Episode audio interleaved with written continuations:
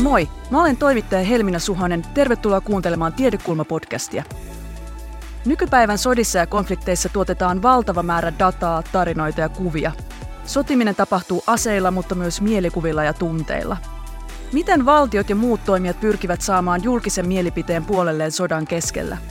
Kenen tarinaan esimerkiksi Ukrainan sodassa tai Gaasan konfliktissa voimme luottaa? Propagandan, disinformaation ja tarinoiden sodan nykytilaa tässä Tiedekulman keskustelussa avaavat Lähi-idän tutkimuksen professori Hannu Juusola, viestinnän professori Mervi Pantti ja poliittisen historian väitöskirjatutkija Joonas Pörsti.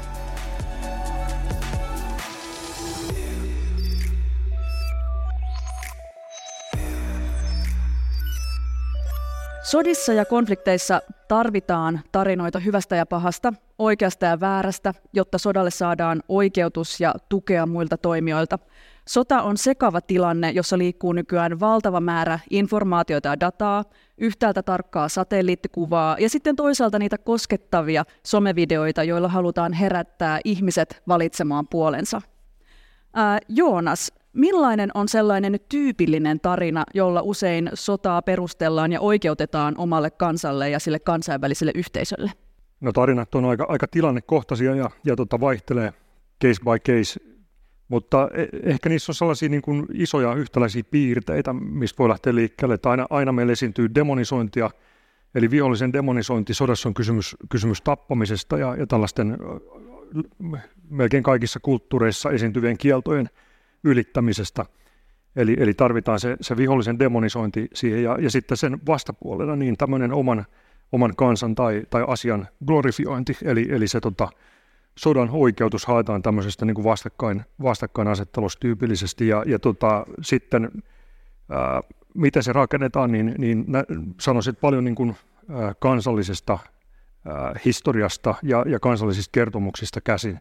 Eli eri tavoin voidaan kutsua myyteiksi tällaisia isoja kansallisia poliittisia kertomuksia, niin eri tavoin niitä sitten mobilisoidaan siinä sodan käynnistyessä ja sodan keskellä, mutta ne ei synny siinä tilanteessa, vaan ne saattaa olla monisatavuotinen historia. Mervi, mistä kaikesta oikeastaan puhutaan, kun me puhutaan tarinoiden sodasta?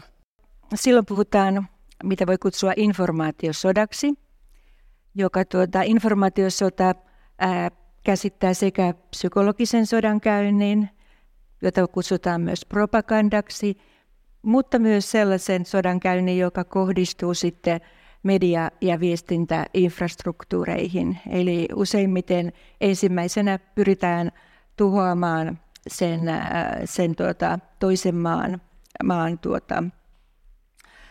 viestintäkanavat. Propagandaa usein ajatellaan, että hyökkääjät tai pahikset harjoittaa propagandaa, mutta sehän ei pidä paikkaansa, vaan kaikki osapuolet käyttää propagandaa aseenaan. Et siinä on kysymys tällaisesta arvojen, näkemysten, mielialoihin vaikuttamisesta, ja tämä vaikuttaminen puetaan tarinan muotoon. Ja kuten Joonas jo sanoikin, niin pääasiallisesti kysymys on oikeuttamisesta ja toiseuttamisesta. Voidaan puhua myös tämmöisistä strategisista narratiiveista, strategisista tarinoista, jotka tarkoittaa sitä, että valtioiden poliittinen eliitti jollain tietyllä tarkoituksella luo näitä tarinoita. Mutta toisaalta tällaisessa nykyisessä sodankäynnissä valtioilla ei ole mitään yksinoikeutta sotien tarinoihin, vaan niitä tuotetaan valtavasti eri toimijoiden taholta myös ruohonjuuritasolla. Ja vielä yhden asian lisäisin, eli tarinoihin ja informaatiosodankäyntiin liittyy myös disinformaatio, mutta sitä ei välttämättä ole kaikissa tarinoissa mukana, että jotkut voi käyttää tällaista hyvin valikoitua totuutta tai pyrkiä peittämään jotakin asioita ja korostamaan toisia. Hannu, miten sotia tai konflikteja seuratessa pitäisi ylipäänsä suhtautua siihen informaatioon, jota sit sodasta saadaan? No tietysti ensimmäinen kysymys sodan seuraajalle on se, että pohtii sitä, että mistä se tieto tulee ja mistä se voi tulla. Ja monessa nykysodan kontekstissa se tiedon lähde on hyvin rajoitettu. Tämä on ensimmäinen kysymys, mitä tulee pohtia. Sitten toinen kysymys on luonnollisesti se, että se sodasta saatu tieto tulisi pystyä suhteuttamaan siihen aikaisempaan tietoon, joka liittyy siihen kontekstiin, jossa se sota käydään. Jos me ollaan tietoisia jonkin konfliktin tai konfliktit yleensä, kun ne tulee meille uutisiin, ne ei ole mitään uusia, vaan niillä on tietynlainen jatkumo. Ja jos me olemme jollain lailla tietoisia siitä historiasta ja taustasta, niin meitä harvemmin yllätetään sillä lailla kuin jos me olemme täysin tietämättömiä sittoa taustoista. Jos käytetään tässä keskustelussa esimerkkinä näitä tällä hetkellä päällä olevia sotia, Ukrainan sotaa ja Gaasan tilannetta, niin jos näistä sodista pitäisi tiivistää ne tarinat, mitä siellä tällä hetkellä kerrotaan, mitkä taistelee, niin mitkä vaikka Ukraina ja Venäjän välisessä sodassa nämä tarinat on, Joonas? No Venäjän se tarina lähtee just siitä isosta kansallisesta kertomuksesta tai myytistä, eli suuren isänmaallisen sodan myytistä, taistelusta natsismia vastaan, siitä, että Neuvostoliitto kukisti, pelasti maailman natseilta, ja tämä on rakennettu tämä niin kuin Ukrainan vastainen sota tämän vanhan kertomuksen varaan, joka syntyi 40-luvun alussa toisen maailmansodan pyörteissä, se rakennustyö alkoi jo kauan, tai sen niin kuin kohdistaminen niin kuin, tähän sotaan niin alkoi jo kauan ennen vuotta 2022. Eli voisi katsoa, että sieltä 2000-luvun alkupuolelta, miten Putin alkoi sitten Putinin hallinto, alkoi rakentaa sitä vastakkainasettelua lännen kanssa laajemmin. Että Ukrainan sota on osa tällaista laajaa vastakkainasettelua lännen kanssa, jossa Venäjä tämmöisenä vanhana kolmantena Roomana niin edustaa pyhää ja hyvää, ja länsi edustaa kaikkea rappeutunutta, ja Ukraina on siihen sitten sotkettu tämän natsismin vastaisen taistelun kautta, niin se on se päästori tässä, ja jos me katsotaan taaksepäin, niin se lähtee sieltä 2008 Georgian sota, mutta sitten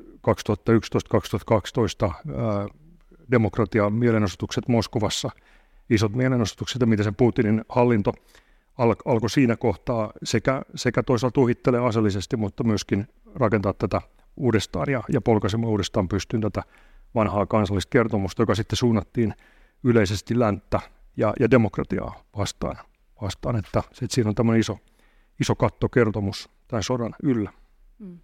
Lähi-idän kriisi on pitkä ja monisäikeinen vyyhti, mutta entä tällä hetkellä, mitkä on ne kamppailevat tarinat tässä konfliktissa?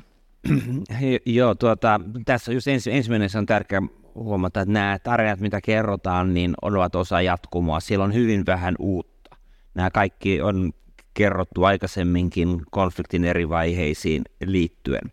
Jos ajatellaan Israelin narratiivia, niin sen keskeisiä osia on se, että Israel puolustautuu, sillä on oikeus puolustautua, vedotaan tällaiseen ikään kuin meille, sen puhe on tarkoitettu meille, sitä ei puhuta Lähi-idän ihmisillä, vasta puhutaan länteen, ja olennaista siinä on se, että Israel pelaa niillä säännöillä kuin me täällä lännessä pelataan. Israel puolustautuu, noudattaa puolustaessaan parhaansa mukaan sodan sääntöjä. Se on terrorismin uhri, taistelee terrorismia vastaan ihan samalla lailla kuin Yhdysvallat on taistellut terrorismia vastaan tai eurooppalaiset valtiot ovat taistelleet terrorismia vastaan. Israelin taistelu on osa lännen puolustautumista julmaa terrorismia vastaan. Toinen olennainen teema tässä on antisemitismi, niin ikään meille hyvin tuttu, jossa palestiinalaisten käyttäytyminen ja konkreettisesti Hamasin käyttäytymisessä konfliktissa liitetään kiinteäksi osaksi Hamasin antisemitismin historia. Eli kyse itse asiassa ei ole tästä konfliktista, vaan kyse on irrationaalisesta, ikiaikaisesta juutalaisiin kohdistuvasta vihasta, jota hyökkäys Israelia vastaan tässä tilanteessa jatkaa. Nämä on nämä pääelementit tässä narratiivissa. Palestiinainen narratiivi on sillä lailla epäyhtenäisempi, että siellähän ei ole sillä yhtä toimijaa, joka voisi puhua, ja Hamashan ei itse asiassa edes yritä kauhean voimakkaasti puhua meille länsimaissa. Yleisesti palestiinalaisia narratiivista kertovia elementtejä tai siihen liittyviä elementtejä nostaisi esille, niin siinä olennaisia elementtejä on se, että tämä ei alkanut 70. Samalla lailla tämä on osa pitkää jatkumoa, mutta se on eri jatkumoa kuin israelilaisessa narratiivissa. Tässä on kysymys siitä taistelusta, jota palestiinalaiset ovat käyneet israelilaista kolonialismia ja miehitystä vastaan aina 1900-luvun alkupuolelta lähtien. Tämä on kiinteä osa, jolloin palestiinalaisen näkökulmasta väkivalta selittyy tällä konfliktilla ja sen tarkoitus on vapautua Israelin miehityksestä, eli tämän tyyppinen elementti. Hamasin tuki ei johdu antisemitismista, vaan siitä, että palestinaiset ovat menettäneet toivonsa siihen, että konflikti voidaan ratkaista muilla keinoin ja väkivallan tuki täytyy ymmärtää osana tätä pettymystä. Kysymys ei ole vihasta, joka olisi irrationaalista, vaan liittyy kiinteästi osaksi tätä konfliktia. Eli toisille on kysymys terrorismista ja toisille on kysymys vapaustaistelusta. Jos tämä lyhyesti lisää, niin eikö tässäkin tapauksessa vaan niin kuin tässä Venäjän ja Ukrainan sodassa, niin on kysymys aika paljon sisäpolitiikasta myöskin, eli siinä missä tämmöinen lännen vastainen yleinen sotatila, joka jatkuu vaikka kuinka, niin se tukee autoritaarisen hallinnon pyrkimyksiä pysyä vallassa. Joo, totta kai siinä käytetään myös sitten oikeuttamaan sitä politiikkaa omassa maassaan. Se on selvä, että kumpikin osapuoli puhuu myös sitten omalle yleisölleen. Jos ajattelen nyt tätä kehitystä, niin tämä on ollut tässä tapauksessa tämä puhe on ollut korostetusti tarkoitettu länsimaiselle yleisölle ehkä paljon enemmän, ehkä se liittyy myös viestinnän muutokseen ja tämän tyyppisiä elementtejä, mutta se on painottunut tässä. Nämä historialliset narratiivit on yhtä lailla läsnä, ikiaikaiset myyttiset elementit, nämä on todella vahvasti läsnä. Mennään tarkemmin näihin tarinoiden ja tarinoiden syntyyn. Mä oon pyytänyt teitä jokaista ottamaan esimerkin, miten tarinoita on yritetty levittää ja luoda näissä tämänhetkisissä konflikteissa ja sodissa. Niin aloita vaikka Joonas omalla esimerkilläsi lyhyesti. Kyllä, eli hätkähdyttävä kuva. Pieni vauva, natsihakaristi viilettynä vasempaan käsivarteen. Ja tämmöinen kuva levisi venäläisellä V-kontakte.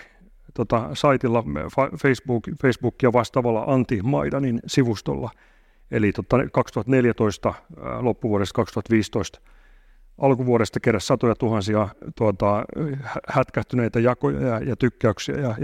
Siinä oli tekstinä, että ukrainalaisessa synnytyssairaalassa natsimieliset hoitajat olivat viiltäneet pikkuvauvan käsivarteen, koska tämä vauva oli venäjämielisen Donbassin vastarintataistelijan vaimon vauva, niin viiltäneet siitä kostoksi sitten tämän hakaristin vauvan käsivarteen. Ja tämä niin kuin osa sitä, just tätä tämmöistä natsismin vastaista taistelua. No, ukrainalainen StopFake faktantarkistussivusto suht nopeasti tarkisti tämän kuvan ja totesi, että se on ostettu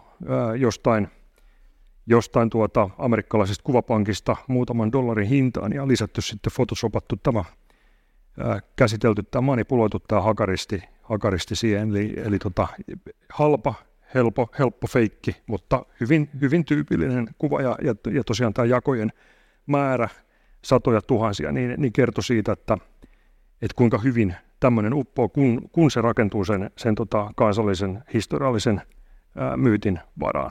Se propaganda, mitä tehdään.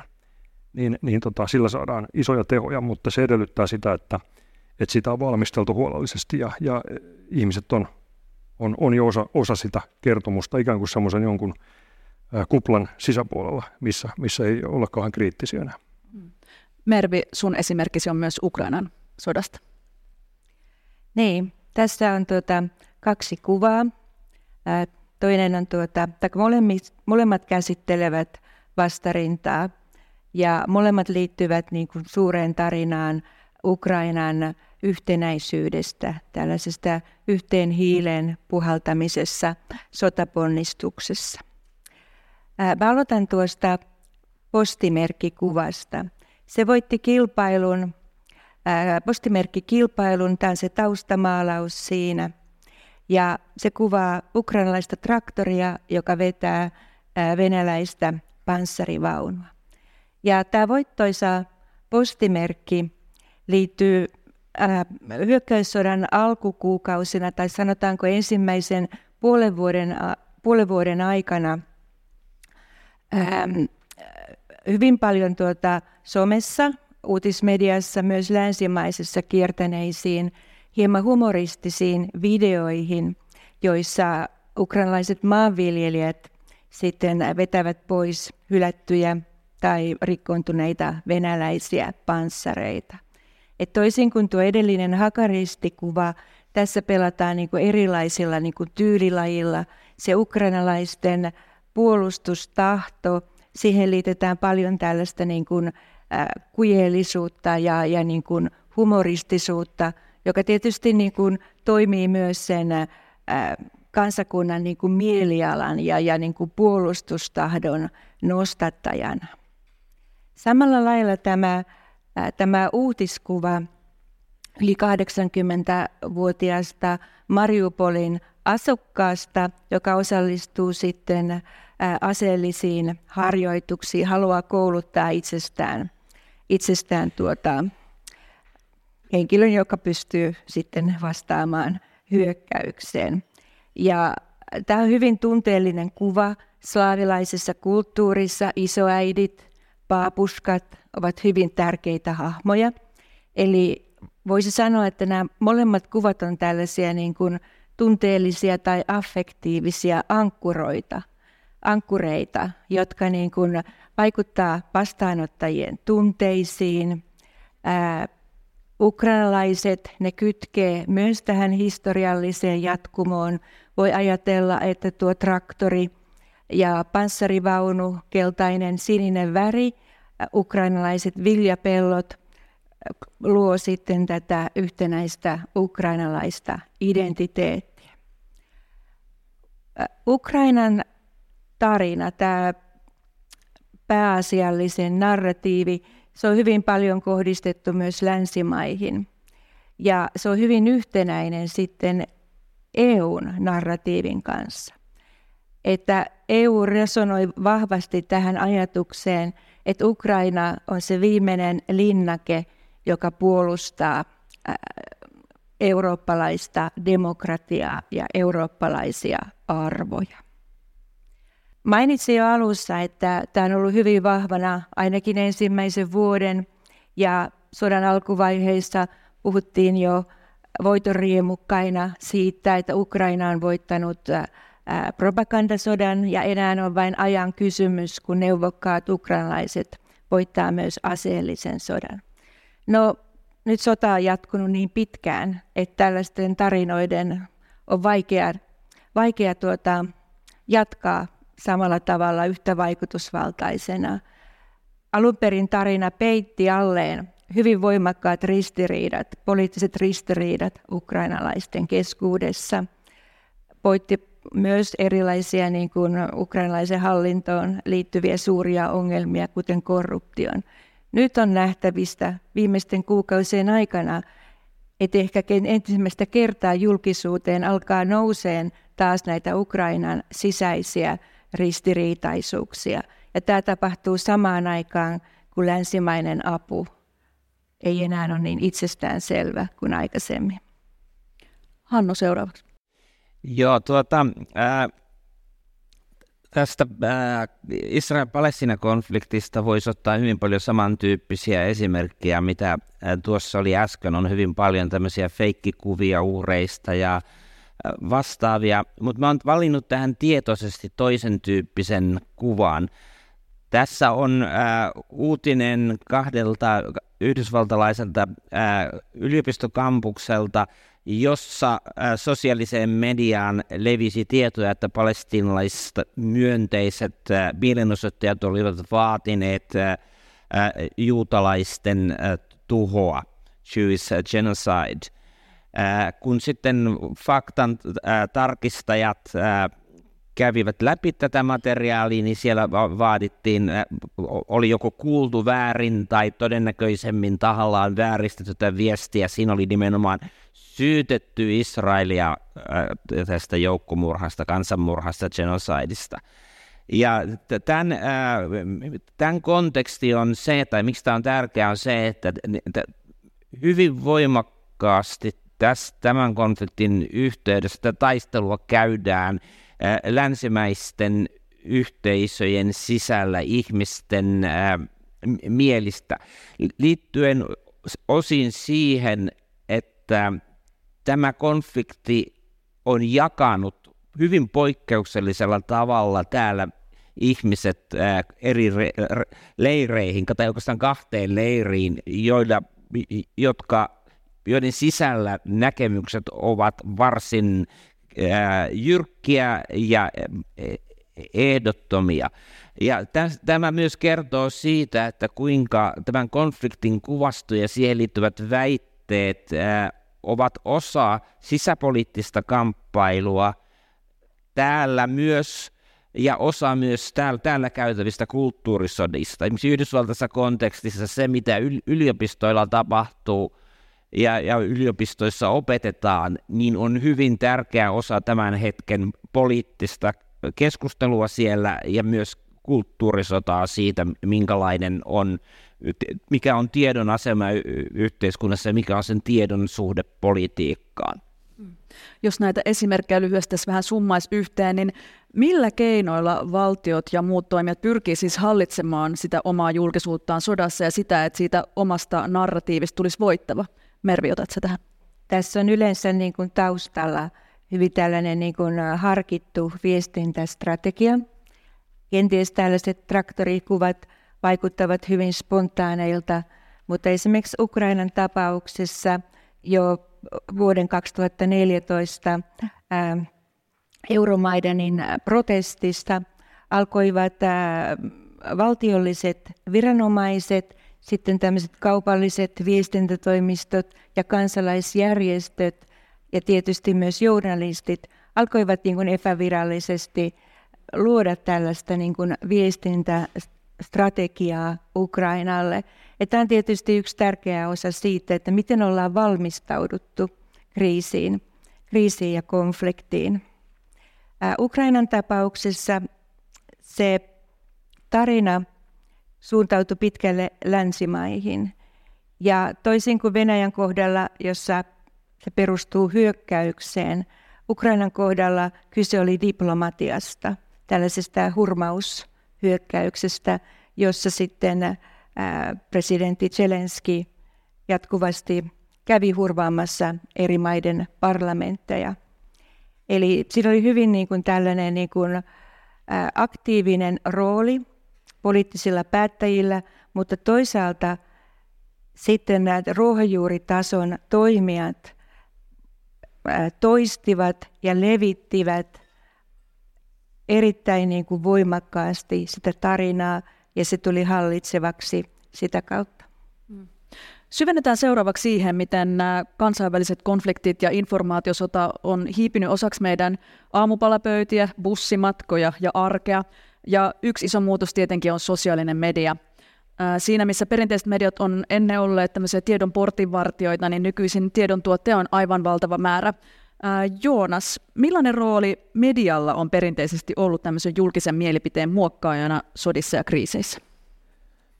No, autoritaariset valtiot ja demokratiat on tietysti vähän erityyppisiä tapauksia näissä, mutta kyllä se on yhteinen piirre, että mediat on saatava mukaan, ne on saatava taakse siihen ja saatava niin kuin jollain tavalla hallintaan.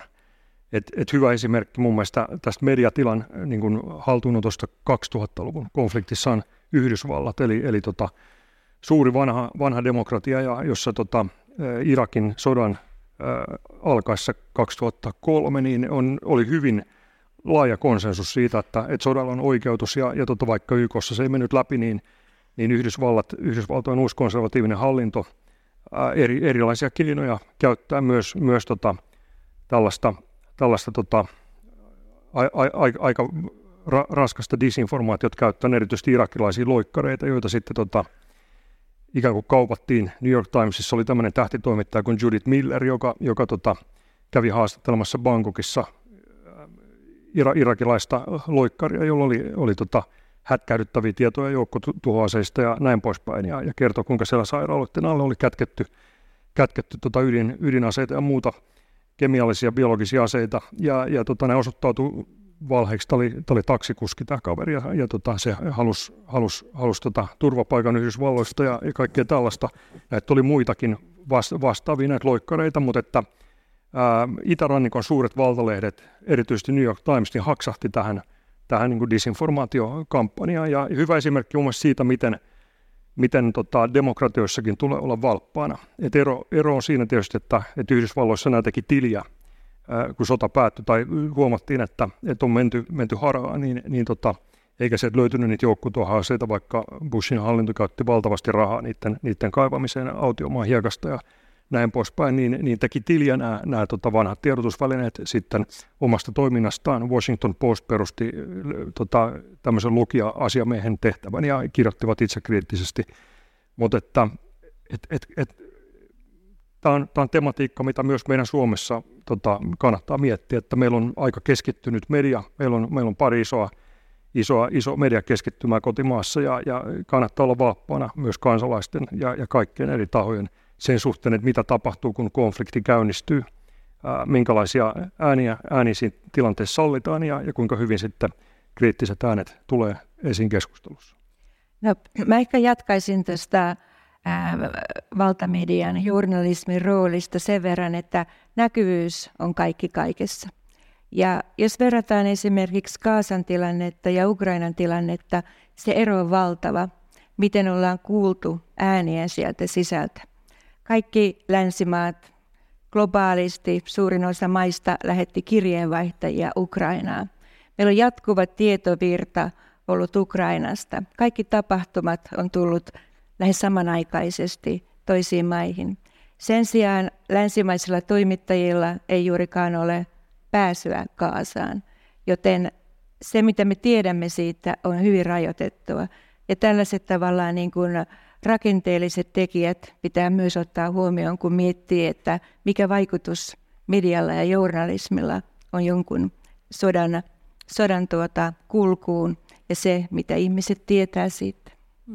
Perinteinen media. Kyllähän jos ajatellaan meilläkin tai yleensä länsimaista tiedonvälitystä, niin kyllä se monet termit ja käsitteet ja tavat puhua, se on omaksunut esimerkiksi Israelin narratiivista siten, että ne on ikään kuin pikkuhiljaa uineet sisään siihen tapaan, miten me kirjoitamme ja puhumme siitä konfliktista. Kyllä meidän se, että mistä se viestintää tulee paljon, niin helposti näkyy siinä. Se ei näy semmoisena ikään kuin suorana propagandana välttämättä, mutta tietynlaisen narratiivin omaksumisena. Se on se vaara ja sen tyyppiseen, minkälaista kieltä käytetään. Esimerkiksi terrorismitermin leviäminen on yksi hyvä esimerkki. Onko nykymaailmassa enää sissejä olemassakaan missään? Onko kaikki sissit tämän päivän maailmassa terroristeja? Tämä on yksi hyvä esimerkki siitä, miten tietynlaiset narratiivit leviävät. Olin menossa siihen, että kun perinteinen media ei esimerkiksi pääse sinne Gazan kriisin ytimeen, niin miten tämä sosiaalinen media on muuttanut tätä Lähi-idän kriisin seuraamista? Se on muuttanut sitä sekä hyvään että pahaan. Jos ajatellaan, niin paha on tullut esille jo näissä disinformaationa, nopeasti leviävinä uutisina, jotka leviävät ilman, että kukaan ehtii tarkistaa, vaikka ei tarkoituskaan olisi harrastaa disinformaatiota. Mutta se on antanut äänen myös monille sen tyyppisille toimijoille, joilla sitä ei ole ollut. Gaasalaiset ovat varmasti hyvä esimerkki ylipäätänsäkin sen tyyppisestä väestöryhmästä, jolta ei ole liiemmin omaa ääntään oikeastaan missään kontekstissa, ei Israel-Palestina-kontekstissa erityisemmin voimakkaana, puhumattakaan meidän kontekstissa täällä. Ja se, että siellä on sitten paikallisia toimittajia, jotka kertovat siitä, mitä tapahtuu, niin se on varmasti tärkeä muutos siinä mielessä, että sellaiset pystyvät kertomaan, joilla ei ole mahdollisuutta olla kertoa omaa tarinaansa. Niin, lisäisin tähän sellaisen julkisuuden niin kuin eriytymisen tai jakautumisen. Eli perinteisen median, journalismin ja sitten tämän sosiaalisen median uutisvirran välillä on ikään kuin kuilu. Esimerkiksi Telegram-pikaviestin on täynnä poikkeuksellisen väkivaltaista graafista materiaalia. Valtavirta media ei koskaan pystyisi julkaisemaan, eikä tietysti ole syytäkään tehdä sitä. Mutta jollakin tavalla niin tämä pirstaloituminen on hyvin niin kun selkeä tänä päivänä. Kuplista puhutaan, mutta se näkyy myös sitten niin kun näiden tiedon välitysmedioiden niin kun välisissä suhteissa. Joo, ja kansainvälisesti tietysti tämän perinteisen median luottamuksen rapautumisena me ei Suomessa ehkä sitä nähdä niin onneksi, koska on luottamus aika korkea perinteiseen mediaan, mutta todellakin siis tämä, että siellä kukoistaa tällaiset botit, anonyymit tilit, jotka puskevat näitä disinformaationarratiiveja nopeasti miljoonille ihmisille. Niitä on erittäin edullista perustaa muutamalla sentillä. Eurolla saa jo ison paketin viestintää kasaan, ja ne pysyy siellä tutkimusten mukaan. Näitä alustat poistaa näitä hyvin, hyvin heikosti, tällaisia bottitilejä ja epäautenttista viestintää ylipäätään sieltä, vaikka niitä olisi faktan tarkistettukin. Eli tämä gäppi, minkä Mervi mainitsi juuri tämän, että se on iso haaste tälle perinteiselle medialle, että miten tätä tulisi käsitellä tätä valtavaa aluskasvillisuutta. Niin kuin tiedetään, että suomalaisista nuorista 13-18-vuotiaista tuoreen tutkimusten mukaan niin 49% seuraa uutisia ensisijaisesti TikTokista, joka on kiinalaisomisteinen kanava, joka on kielletty Kiinassa. Joo. Millainen rooli digitaalisilla alustoilla esimerkiksi ollut Ukrainan sodassa? Mervi, olet tähän perehtynyt? No, digitaalisilla alustoilla on kaikissa sodissa hyvin merkittävä rooli, koska se viestintä tapahtuu sitten näiden big tech-yritysten alustoilla, jotka on keskenään niin kuin varsin erilaisia, mutta niitä yhdistää kuitenkin se, että eivät ole pystyneet suitsimaan näitä episteemisiä ongelmia, mitä näillä alustoilla esiintyy. Erityisesti sitten tätä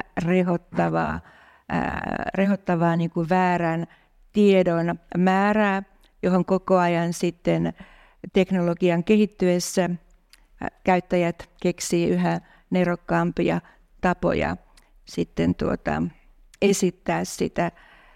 Tällä hetkellä päätöksentekijät, esimerkiksi EU ja eri maiden niin kuin päättäjät, ovat entistä enemmän motivoituneita suitsimaan ja rankaisemaan alustoja. Mutta koska ne ovat kaupallisia ja jokaisen konfliktin yhteydessä tekevät joukon toimenpiteitä, poistavat valtavan määrän vääriä tilejä ja väärää informaatiota, mutta koskaan nämä toimet eivät tavoita sitä todellisuutta tai sitä tilannetta siellä kentällä. Lisäksi tähän sisällön niin kuin moderointiin, mitä alustojen pitää tehdä ja enemmän vaaditaan tekemään, siihen on aina liittynyt suuria alueellisia eroja.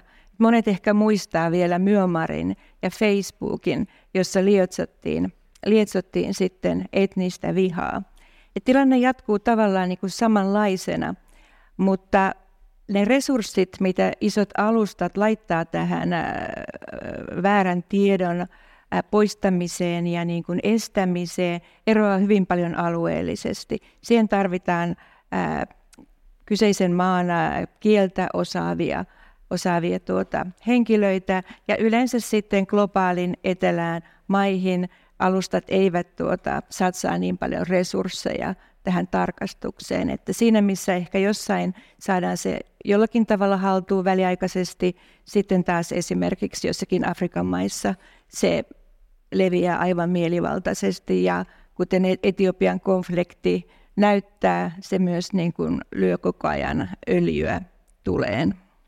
Ja alustathan, kun ne on myös kaupallisia toimijoita yleensä, niin niihin myös kohdistuu paljon painostusta siinä suhteessa, että minkä tyyppiset, ketä puolustavat viestit menevät läpi. Esimerkiksi palestiinalaiset toimijat syyttävät jatkuvasti, ilmeisesti ainakin joskus perustellusti, että palestiinalaismyönteiset viestit menevät paljon huonommin läpi sosiaalisessa, vaikka Twitteristä, mikä se nykyisin onkaan, ja X:ssä tai Facebookissa kuin mitä Israelia tukevat. Ja täällä on viitattu siihen läheiseen yhteyteen, mitä on Israelin nykyisen teknologiasektorin ja Piilaakson välillä. Hyvin läheinen teknologinen yhteistyö ja taloudellis-kaupalliset yhteydet. Eli ne ei ole sillä myöskään neutraaleja toimijoita siinä mielessä. Mä haluan nostaa tähän keskusteluun myös somessa leviävät kuvat. Kuvilla ja videoillahan on perinteisesti ollut todella voimakas rooli sodissa ja konflikteissa. Niiden avulla on nähty ja tunnettu sitä, mitä konfliktialueilla ihmiset käy läpi. Ne on todistusaineistoa kaikesta siitä, mitä kriisissä ja sodassa tapahtuu. Syntyy ikonisia kuvia, jotka herättää tunteita. Itsellä mielessä vaikka Gaasasta kuvaa sairaaloista, keskusvauvojen pelastamisesta tai Mariupolista, Ukrainasta, teatterisatelliittikuva, jossa luki venäjäksi lapsia siinä ympärillä. Nykyteknologialla ja tekoälyllä voidaan luoda jo tosi aidon tuntuisia kuvia ja videoita, niin mitä sotien seuraamiselle käy, kun me ei enää tiedetä, että onko se kuva oikea vai tekoälyllä luotu?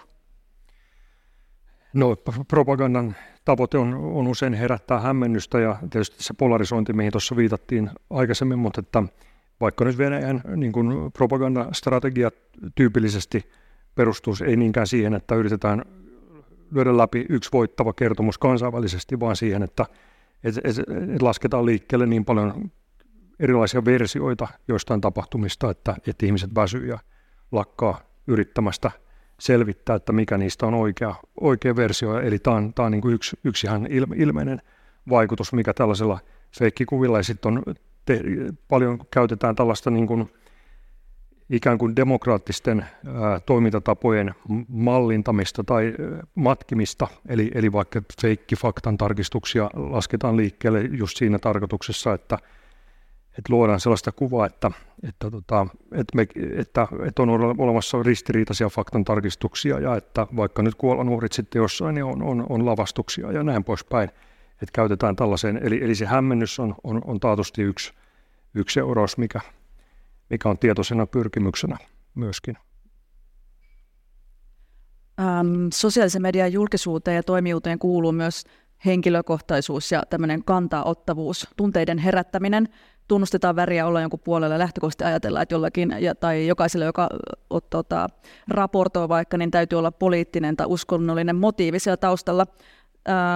Toimittajan työssä tämä näkyy, että tämä nousee jatkuvasti esille, niin mitä te itse ajattelette tämmöisestä tiedon politisoitumisesta, ehkä kutsun tätä, että tiedon tuottajan aina ajatellaan olevan jonkun puolella tai sitten vaaditaan ottamaan kantaa aiheeseen kuin aiheeseen. Hannu, aloitatko? Joo, tietenkin se on hyvä ymmärtää, että jollain tasolla tiedolla ja vallalla on jonkinnäköinen yhteys politiikkaan aina. Se, mitä me tiedetään, niin sillä on poliittisia seurauksia ja sen tausta on osin myös politiikassa.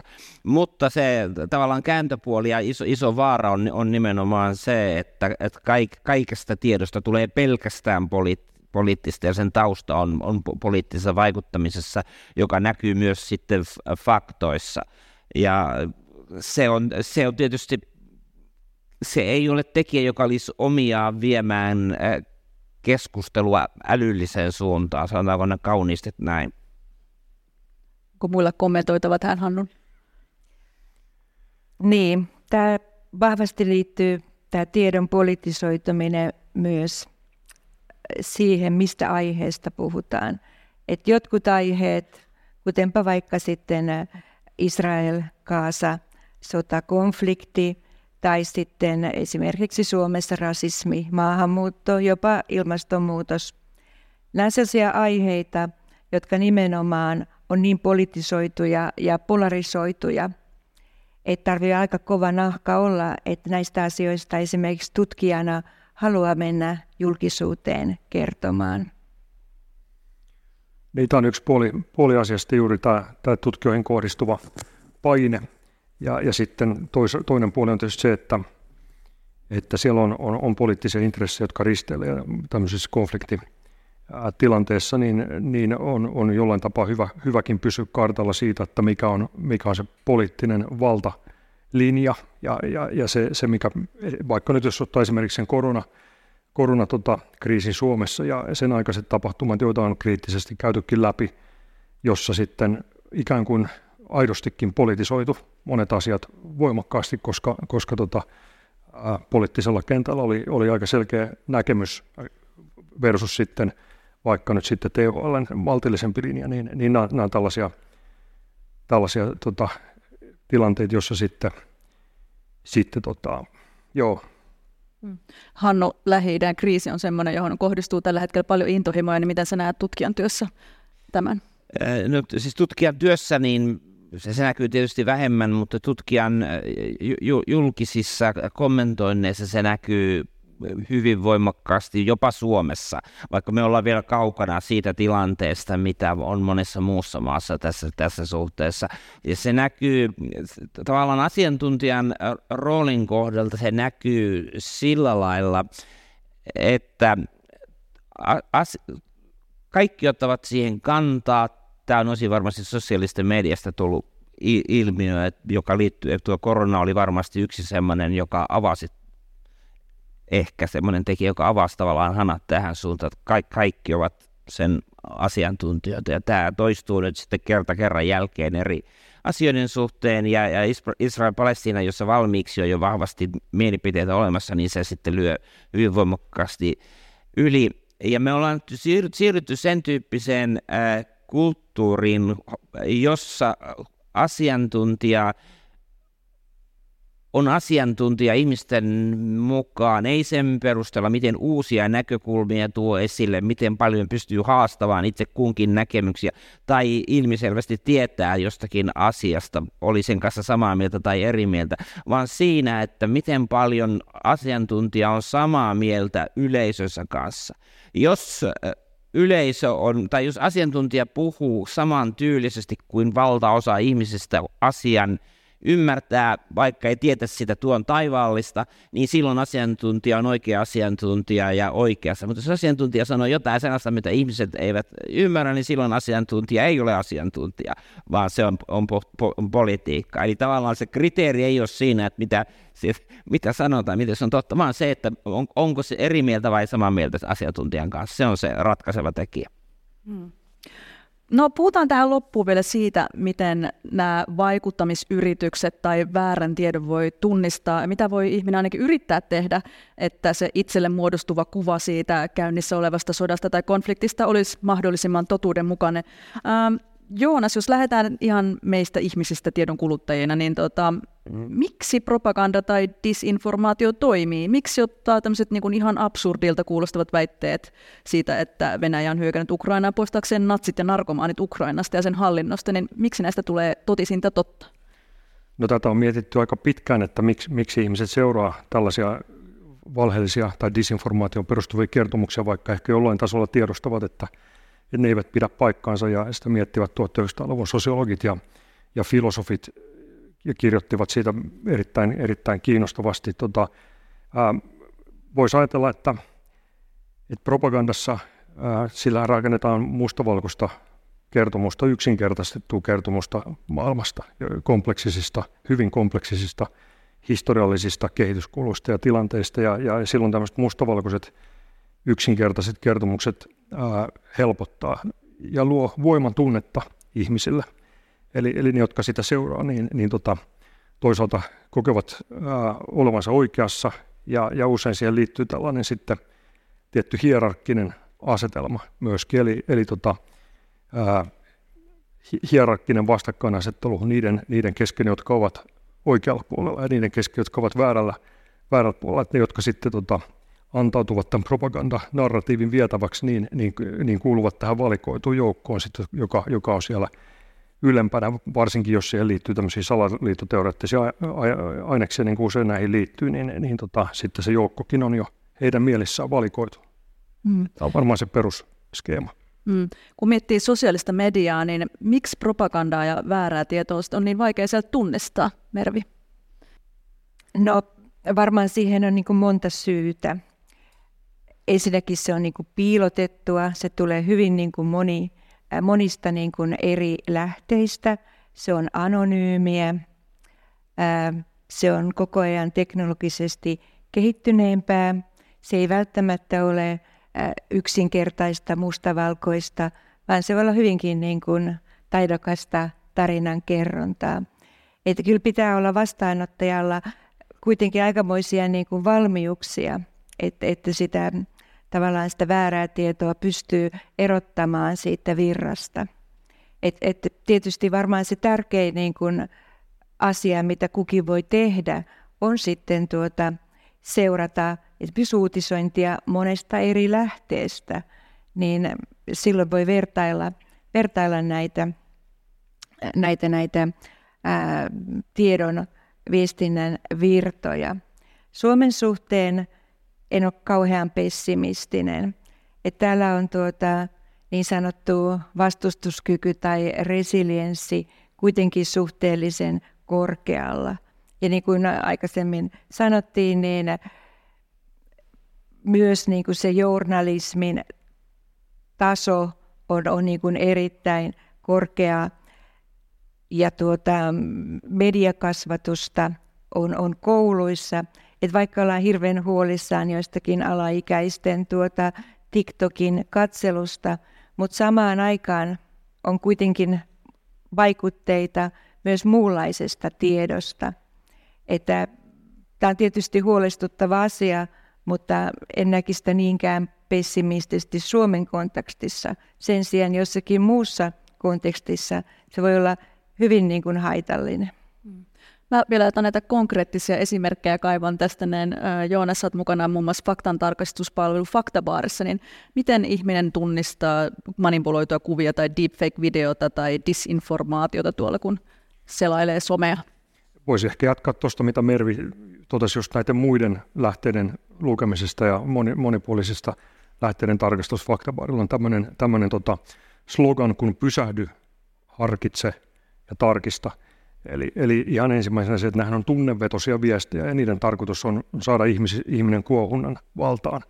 Ja sen takia me niitä jaetaan, että se ylittää tai ohittaa se meidän rationaalisen harkinnan se viesti. Ja tutkimusten mukaan ihan fysiologisesti kestää aika pitkään ennen kuin ihminen rauhoittuu, kun saa tämmöisen kohottavan viestin tai törmää siihen hätkähdyttävään kuvaan tai manipuloituun videon. Ja sitten pitäisi vaan vähän vetää henkeä ensin. Eikä välttämättä tehdä mitään, että se on se pysähtymisvaihe. Sitten tämä harkitse ja tarkista, niin sitten lukea lateraalisesti, eli lähteä katsomaan muista lähteistä, mitä niistä löytyy. Onko joku muu jo kirjoittanut tästä samasta asiasta, onko se tarkistettu jossain. Ja sitten toki tämmöiset niin kuin jokaisen kansalaisen medialukutaito, tarkistustaidot olisi hyvä, että niitä opetettaisiin laajasti, eli käänteisestä kuvahausta lähtien, että opitaan kaikki katsomaan tai tarkistamaan, että löydänkö mä jostain tällä samalla kuvalla, mihin mä törmäsin, niin sen kuvan alkuperän netistä. Joskus tutkijan kannalta tässä on yksi ongelmallinen prosessi, mikä liittyy ehkä media tai tämän uutissyklin nopeuteen. Tulee usein vahvistamaton tieto, jota sitten tutkija pyydetään kommentoimaan, ja tutkija vastaa, että mikäli tieto pitää paikkaansa, niin se olisi tulkittavissa ehkä tällä lailla, että se näyttäisi tämän. Ja siinä vaiheessa, kun se uutinen tulee ulos tutkijan kannanotosta, niin se mikäli tieto puuttuu, pitää paikkansa, on jäänyt siitä pois. Ja se on... tavallaan se muuttuu, tutkija on ikään kuin hyväksynyt sen lähtökohdan ja tulkinut sen jollain lailla. Yeah. Miten sitten, mitkä on tämmöisiä muita tämmöisiä ehkä yleisiä väittämiä tai somessa esiintyviä tietoja, mihin kannattaa suhtautua kriittisesti, kun niitä näkee vaikka tässä Venäjän ja Ukrainan välisessä konfliktissa? Mitä pyörii tuolla?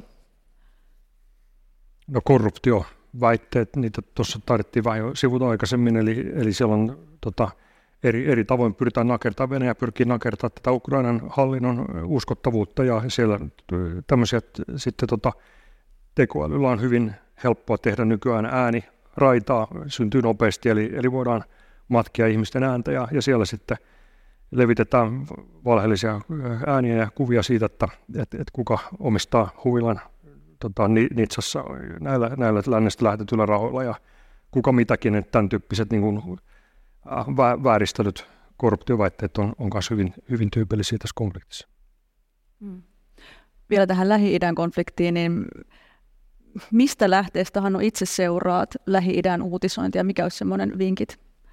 Ei ole mitään yhtä linkkiä, se on just yvintä tulla, mitä Mervi sanoi ainakin aikaisemmin, että pitää käyttää useita lähteitä. Se on jo ensimmäinen lähtökohta. Että ei, yksi ongelma meillä on varmasti viestinnässä se, että me seurataan, että nyt tämä liittyy tiedotusvälineihinkin, että seurataan englanninkielistä mediaa. Sen rooli on ylikorostunut. Olisi hyvä seurata eri kielistä, mahdollisesti kirjoitella rajoissa tietysti, pyrkiä seuraamaan eri kielistä mediaa, sekä globaalin etelän medioita että sitten läntisiä medioita, ja analysoida aina sitten sitä, että mikä siellä on, minkä on taustat kysymys, mitkä on ne lähtökohdat ja eri tavat ymmärtää esimerkiksi konfliktia. Aina ei ole kysymys myöskään sitten tämmöisistä ikään kuin pyrkimyksistä harhauttaa tai pyrkimyksistä luodaan väärää kertomusta, vaan yksinkertaisesti siitä, että monista konflikteista ihmiset vain ajattelevat eri lailla. Että se, esimerkiksi suhtautuminen Ukrainan konfliktiin, miten se nähdään globaalissa etelässä, niin nähdään eri lailla, eikä se välttämättä johdu siitä, että heillä olisi väärä käsitys sitä konfliktista, vaan he suhteuttavat sen eri lailla. Ja tämä on jo yksi hyvin tärkeä asia, mikä tulee esille silloin, kun seuraa jotain tapahtumaa mahdollisimman monista lähteistä. Mm. Tämä ei tietenkään voi olla pelkästään yksilön vastuulla, että jotenkin jatkuvasti on kärppänä erilaisten informaation ja lähteiden suhteen ja yrittää olla selvittämässä kaiken tiedon taustoja. Niin mitä teidän mielestä suomalaisten päättäjien pitäisi nyt ymmärtää näistä tämänhetkisistä konflikteista ja niiden ympärillä pyörivästä informaatiosodasta? Miten hyvin me Suomessa ollaan valmistauduttu siihen, että näissä konflikteissa ja sodissa myös suomalaisten mielipiteisiin yritetään vaikuttaa? Mervi, jos aloitat. Suoraan sanoen aika hyvin Suomessa, että tämä hybridisodankäynti on pitkään ollut, mitä mä sanoisin, vaikka nyt sitten ammattisotilaiden ja sitten niin kuin sotatieteen tutkijoiden agendalla, ja sen kanssa on paljon työskennelty, ja itse asiassa niin kuin vaikka näitä yrityksiä silloin tällöin pääsee julkisuuteen, jotka saattavat liittyä esimerkiksi lastensuojeluun tai tällaisiin asioihin, niin mitenkään niin kuin laajalti mun käsittääkseni tällaisia niin kuin, tarinoita Suomessa ei ole levinnyt. Et siinä ollaan koko ajan niin kuin, kuitenkin niin kuin seurataan hyvin tarkasti sitä, minkälaista tietoa Venäjällä Suomesta levitetään. Ja sitähän myös uutisoidaan säännöllisesti, että mikä on tavallaan se päivän asia, jolla pyritään luomaan jonkinlaista sekasortoisuutta tai niin kuin epäilystä. Venäjän suhteen ja suhteen meillä on sillä lailla hirveän hyvä tilanne, että meillä on siellä pitkä perinne olla toimittajia. Siellä on hyviä toimittajia pysyvästi. ja myös sitten pitkäaikaisemmalla vierailulla, mutta läheskään kaikkialla maailmassa ei ole näin. Jos ajattelisi sitä poliitikon perspektiivistä, jos halutaan sellainen yhteiskunta, missä ihmiset ovat kriittisiä ja pystyt olemaan kriittisiä uutisoinnin suhteen, niin silloin pitäisi varmistaa median toimintaedellytyksiä sitten. Se, että jos käydään läpi sitä verkostoa, mitä meillä on kirjeenvaihtajia eri puolilla maailmaa, niin kovin ihmeellinen se ei ole valitettavasti, ja se ei ole hyvä, jos Suomessa ollaan riippuvaisia aina tässäkään suhteessa sitten muista ja sitten muiden esittämistä narratiiveista. Suomessakin tuskin olemme vapaita myyteistä ja tarinoista, niin Joonas, haasta vähän tätä näkemistä ehkä. No joo, siis mä oon ihan samaa mieltä tästä, että meillä on tämä henkinen maanpuolustus aika hyvissä kantimissa ja julkisuus siinä suhteessa. Suomi on varmaan yksi kovimpia pähkinöitä tuolla itänaapurille tässä kohtaa, ja me sodan asiat hallitaan hyvin, mutta se, mistä soisin, että Suomessa syntyisi kriittistä julkista keskustelua, on tämä alustatalous, eli alustojen, näiden suurten alustojen valta tässä mediaympäristössä, mitä tuossa sivuttiin aikaisemmin, että se kasvaa jatkuvasti, ja meillä käydään minusta hätkähdyttävän vähän niin kuin kriittistä julkista keskustelua tästä asiasta Suomessa, että ihan tosi harvakselta luetaan tai kuullaan. Nyt on TikTokista vähän puhuttu viime aikoina, että en tiedä, onko se tämä kiinalaisuus, mikä siinä on herättänyt, mutta että siellä on myös yhdysvaltalaisia, ja tietyssä mielessä ei välttämättä kovin demokraattisia, niin kuin, vaikka ne on demokraattisissa maissa syntyneitä nämä isot alustayritykset, niin niiden intressit on, niin kuin todettiin aikaisemmin, niin kaupallisia, tämmöinen demokraattinen demokratiaa tukeva julkinen keskustelu ei välttämättä ole niiden ensimmäinen intressi. EU:ssa on hieman tämä sääntely yritetään tehdä, mutta onko aidosti mitä kansallisesti voidaan tehdä näiden digialustojen suhteen?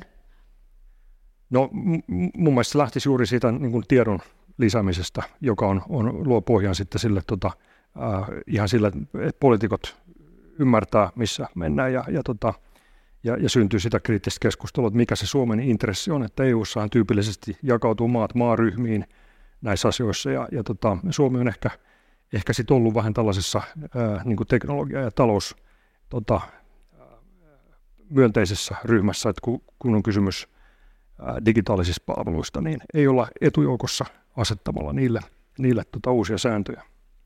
Tosin Pohjoismaissa on tällainen yhteispohjoismainen kehitys ja on luotu niin kuin yhteislausuma ja myös esitetty keinoja, millä tavalla sitten mahdollisesti vastataan näihin alustojen ylivaltaan. Että jonkinlaista positiivista kehitystä ehkä on tällä hetkellä käynnissä. Samoin eri niin kuin maat alkaa implementoimaan tätä DSA-lainsäädäntöä, eli Digital Services Act, että mahdollisesti sitä kautta myös on jotakin niin kuin muutosta nähtävissä tässä keskustelussa. Mietin, että onko jotain konkreettista vielä sotien ja konfliktien osalta, mitä näillä digitaalisilla alustoilla voitaisiin tehdä? Niin se asettaa, tämä digipalvelusäädös asettaa velvoitteen torjua näille alustoille tällaista haitallista sisältöä, mutta tiedämme, että alustat toistaiseksi ovat suhtautuneet siihen hyvin valikoivasti tähän vaatimukseen ja hyvinkin hitaasti, eli eivät mitenkään ripeästi ole lähteneet liikkeelle tässä, että kyllä tämä selkeästi on aika pitkä kamppailu ja vaatii sitten tällaisia ehkä taloudellisia sanktioita, ennakkopäätöksiä EU-tasolta, mutta kyllä mä itse ajattelen, että yhteinen EU-taso on tässä se avain näihin asioihin, että ei me niin kuin kansalaisina pystytä sortteeraamaan tuolta sitä, että mikä sitten viime kädessä pitää paikkaansa ja mikä ei, vaan meillä voi olla niitä medialukutaitoja tulisi olla, mutta nämä on poliittisia päätöksiä, joilla tätä saadaan paremmin hallintaan. Ja samanlaista se on ollut aikaisemmissa vaiheissa, jos ajatellaan tätä niin kuin tiedotusvälineiden kehitystä, niin vaikka nyt lehdistön alkutaivalta, niin kyllähän siellä rehotti disinformaatio keltaisessa lehdistössä 1800-luvun lopussa, 1900-luvun alussa, ja sai kirjoittaa ihan mitä tahansa muusta maalata vastustajaa ja mitä mieleen juolahti. Ja sitten sitä sääntelyä haettiin pikkuhiljaa. Nyt on vähän tämmöinen vastaava tilanne, uusi teknologia ja uudet mahdollisuudet, ja ollaan ensin oltu innostuneita siitä ja nyt ollaan vähän kauhuissaan. Ja kolmas vaihe on sitten, että siihen löytyy joku järkevä sääntelykehikko. Sääntelyyn me luotamme siis. Kiitos tästä mielenkiintoisesta keskustelusta Hannu Juusola, Mervi Pantti ja Joonas Pörsti. Kiitos kun kuuntelit Tiedekulma-podcastin. Meillä olisi yksi pyyntö. Jos pidit jaksosta, voisitko kertoa sitä kaverillesi? Tiedekulma-podcastin löydät kaikista podcast-palveluista.